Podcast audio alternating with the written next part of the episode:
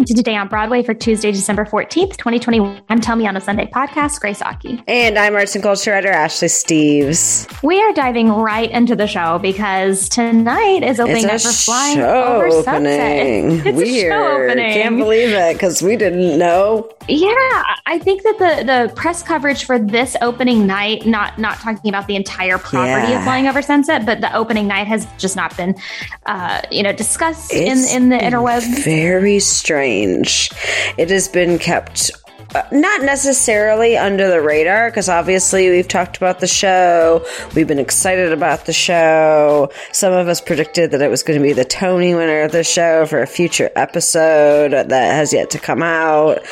Uh, but like, it's felt really under publicized as far as like the opening around it. And you know, I think I always feel this way when something's at the Vivian Beaumont. You know, Lincoln Center musicals, even though they are technically Broadway, Yes, it that's feels probably so it. far removed. That's probably it. It's too far uptown, and I know too far uptown. I live on 204th Street. Oh yeah, you do. I do. I, I think I always feel like Lincoln Center is like the Tesla of Broadway, where like you either have one or you don't. Like you go to the Lincoln Center or you don't. Like Yeah. it's not part of like the Rush Lotto uh, fan culture of Broadway. It's kind of like it's literally uptown. But their So- tickets are so cheap. Those LincTix, baby. Which is funny, right? Because I would assume the perception is opposite. But here we are. We're talking about Flying Over Sunset. It has are. lyrics by Tony nominee Michael Korie of Grey Gardens, music by Tony, Grammy, and Pulitzer Prize winning composer Tom Kitt, and a book by Tony and Pulitzer Prize winner James Lapine, which I know you and I both love, um, who also is directing the show. So the musical stars Bright Star, Keep Shondon For Me, Tony nominee, and two time Broadway performer Carmen Cusack. I just it, we were talking about it today about how like Carmen Cusack should have been and it should be ev- on the Broadway stage every single season. It's true. Like, it's shocking that Bright Star and Flying Over Sunset are her Broadway uh, resumes, but there we go. Um, Tony Yazbeck stars as Cary Grant, like the real human Cary Grant, and Harry Hadden-Paton as author Aldous Huxley. They all come together to experiment with LSD. That is the plot of the show, from That my is. understanding and what they are telling me. So let's get into the reviews, starting with the New York Times for Jesse Green. He says, quote, Though sometimes mesmerizing, Flying Over Sunset, the new musical about LSD that opened here on Monday, is mostly bewildering and further proof that transcendence can't be shared. Perhaps the flatness is meant to set up the for- forwardness of the trips, which compensate for the lack of real world dramatic development by growing more and more outre as the show at two hours and 40 minutes wears on. Not, not great. Not, Mm, Not great, great from Jesse. Green, but obviously not in a good place mentally for this person on most uh, shows that we've True. read his reviews for. True. So Adam Feldman of Time Out, who you and I also like really trust, Mm-hmm. Famously. um, famously trusts these reviews. On a basic level, Flying Over Sunset has the war paint problem. oh God, strap in.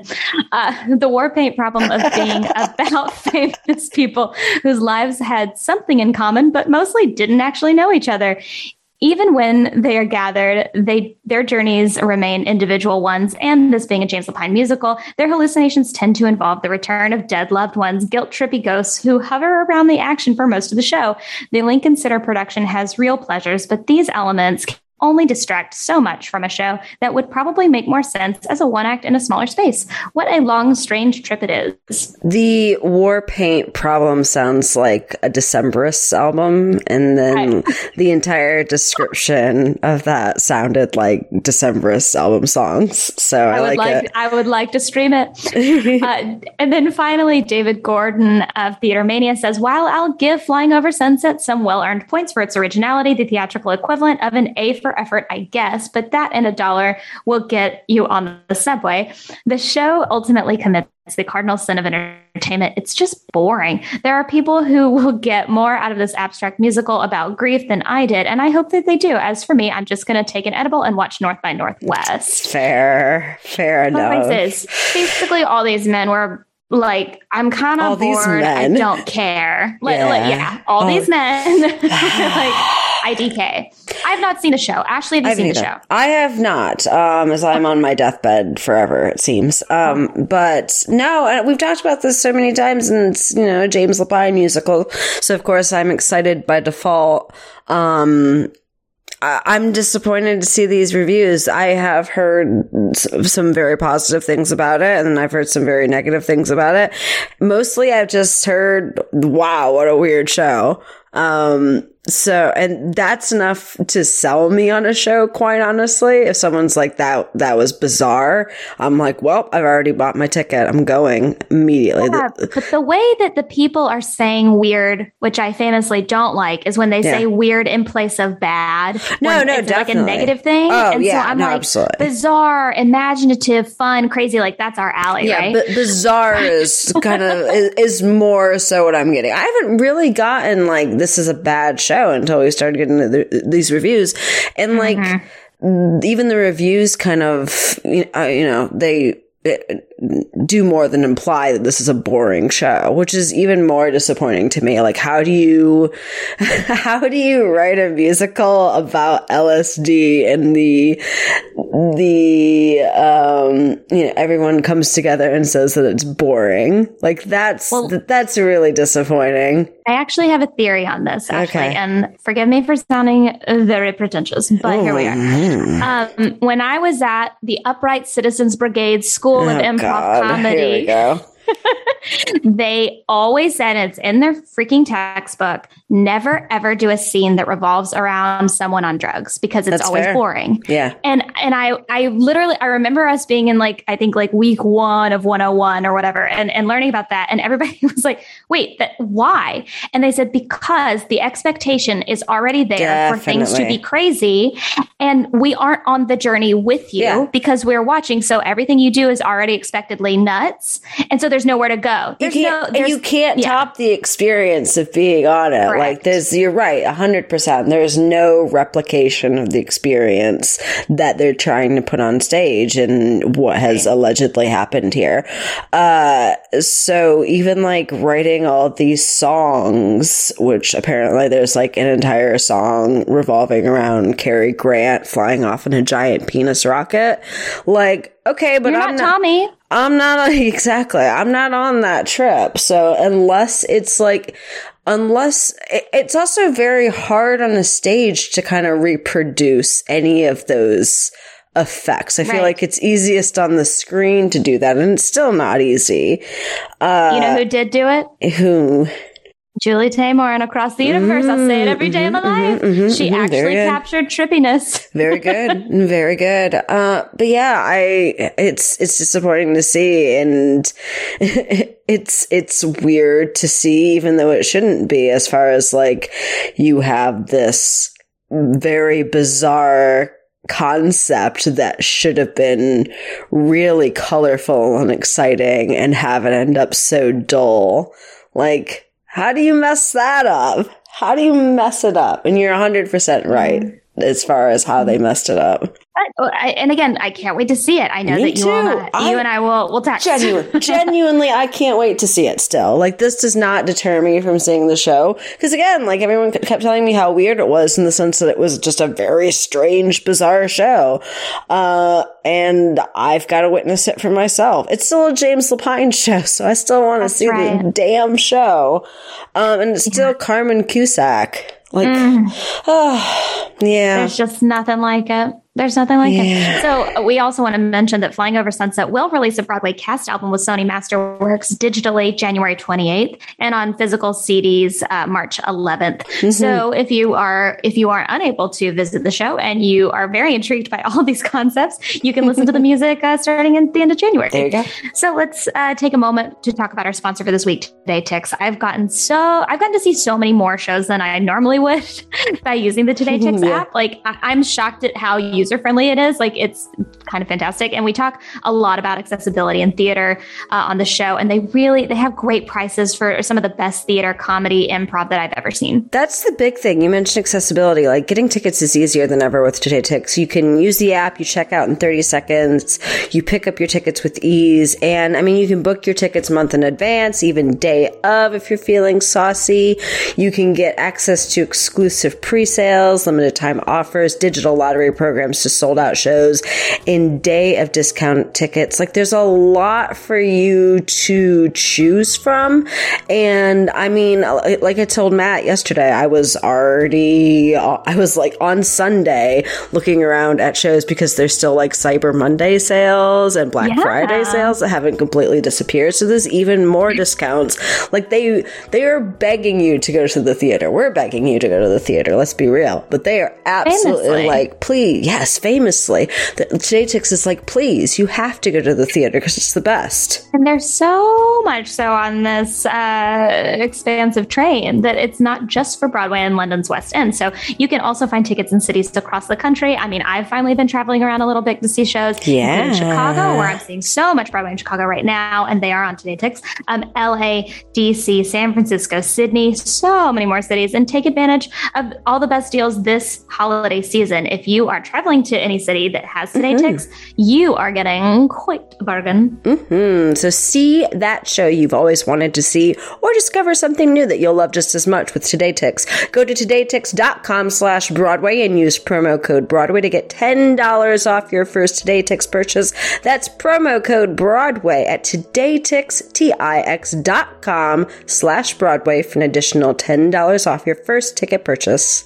Todaytix.com slash Broadway in case you missed it. Do it. So now we have to get into some awards chat because the Golden Globes Hello. released their nominations. Get your gown.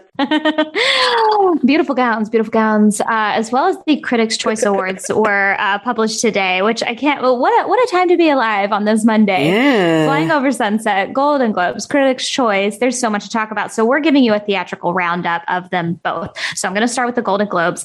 The best comedy or musical race is between West Side Story, Licorice Pizza, Don't Look Up, Cyrano, and Tick Tick Boom. Oh my um, god! Um, I am desperately seeing Licorice Pizza on Christmas Day, but that oh my god, yes it's not a play or musical. It's, it's just something I've been waiting yeah, on. Me too.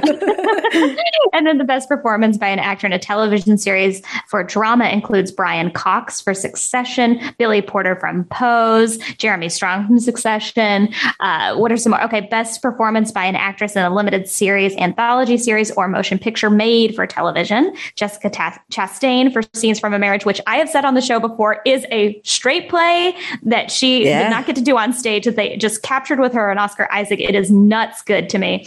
Uh, Cynthia Erivo also for Genius Aretha, which I feel like we haven't talked about in a couple months. Yeah. It's been so long since it came out. Yeah. But I was like, right, our Elphaba is nominated for a Golden Globe. She's nominated crazy. for everything all the time. Let's be real. She's going to put her shoulders back.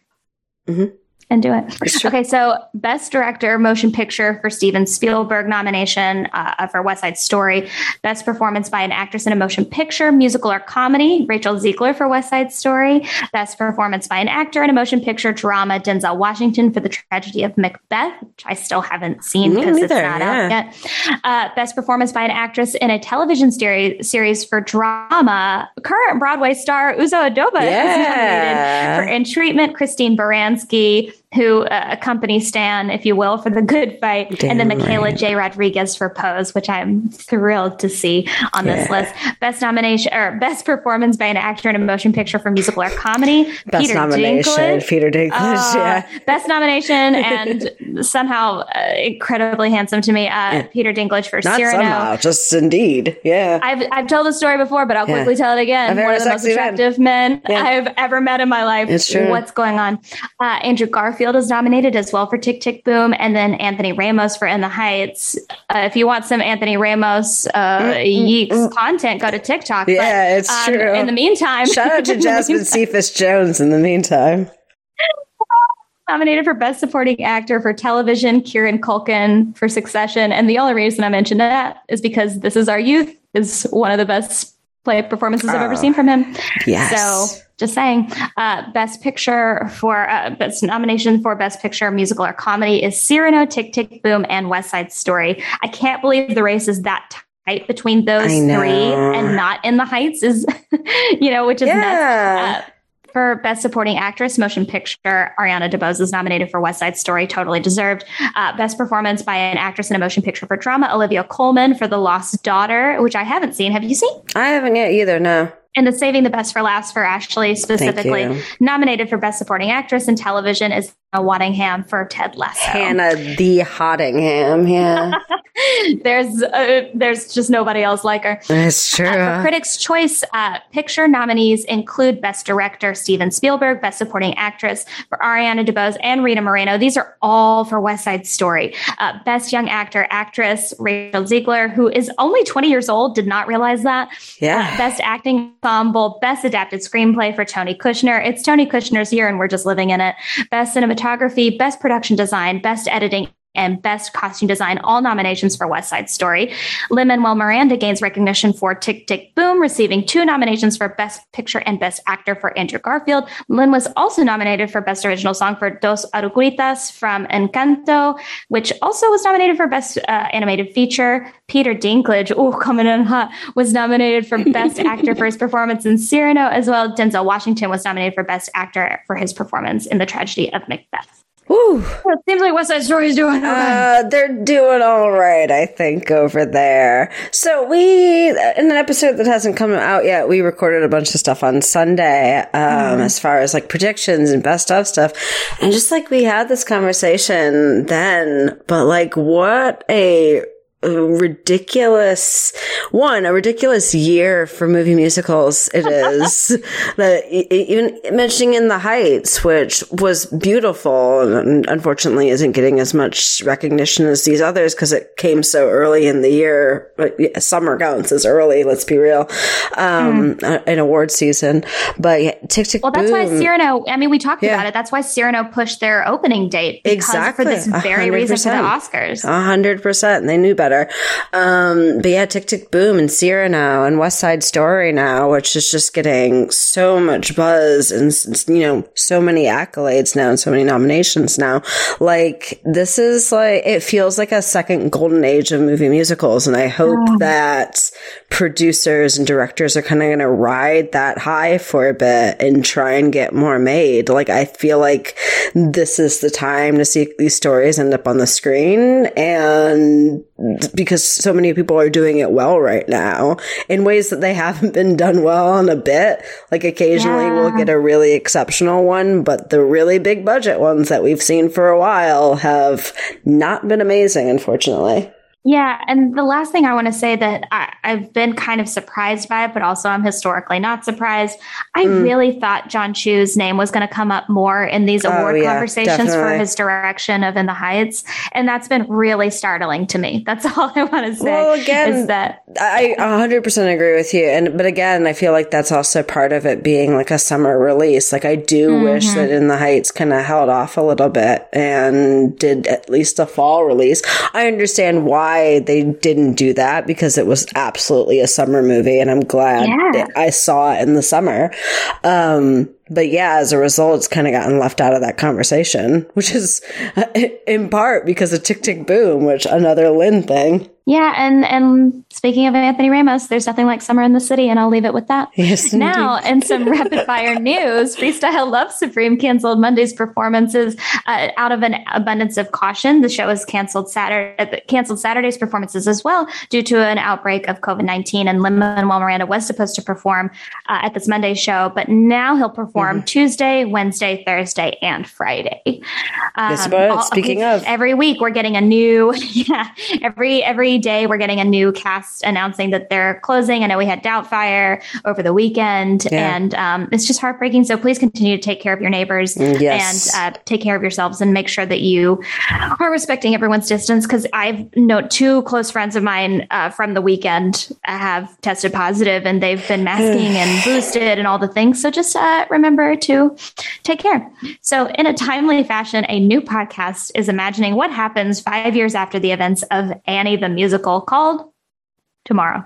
A scripted ah. drama and music series is available now on Amazon Music and Wondery, intended to run for a full ass year. The weekly podcast series stars Laura Benanti as Miss Hannigan, Lance Reddick as Daddy Warbucks, and Alec. Oh, sorry, and Alan, the eldest son, Ruck as Drake. Of course. And he's Robo Butler.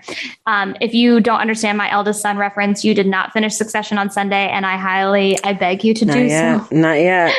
oh. I have seen uh, yeah. everything ever about it on Twitter, so I have essentially seen it. Eh, it's all right. Well, due to what you said, though, I am starting the reboot of Dexter because it was one of my favorite series back in the day. It's so, very enjoyable. It is surprisingly okay. enjoyable, but absolutely give it like two episodes first my favorite Hedwig, or my second favorite Hedwig, uh, Michael C. Hall, mm, is um, just yeah, you know, tippy toppers. A choice. Mm. so, in a recommendation from me, and I believe Ashley as well, mm. Christian Lewis put together an incredible piece of writing about the current Broadway show shows and um, how we're talking about them simultaneously ignoring mm-hmm. gender and sexuality in progressive storytelling. Most notably, um, three current running musicals on Broadway, Jagged Little Pill Company and Mrs. Doubtfire, um, are dissected for their disservice to the queer community. Um, with the company revival, they say, "quote." Director Marianne Elliott had the inspired idea of changing Bobby's gender. She seems unable to think about Bobby as anything but straight, citing the long history with companies' dismissal of gay narratives.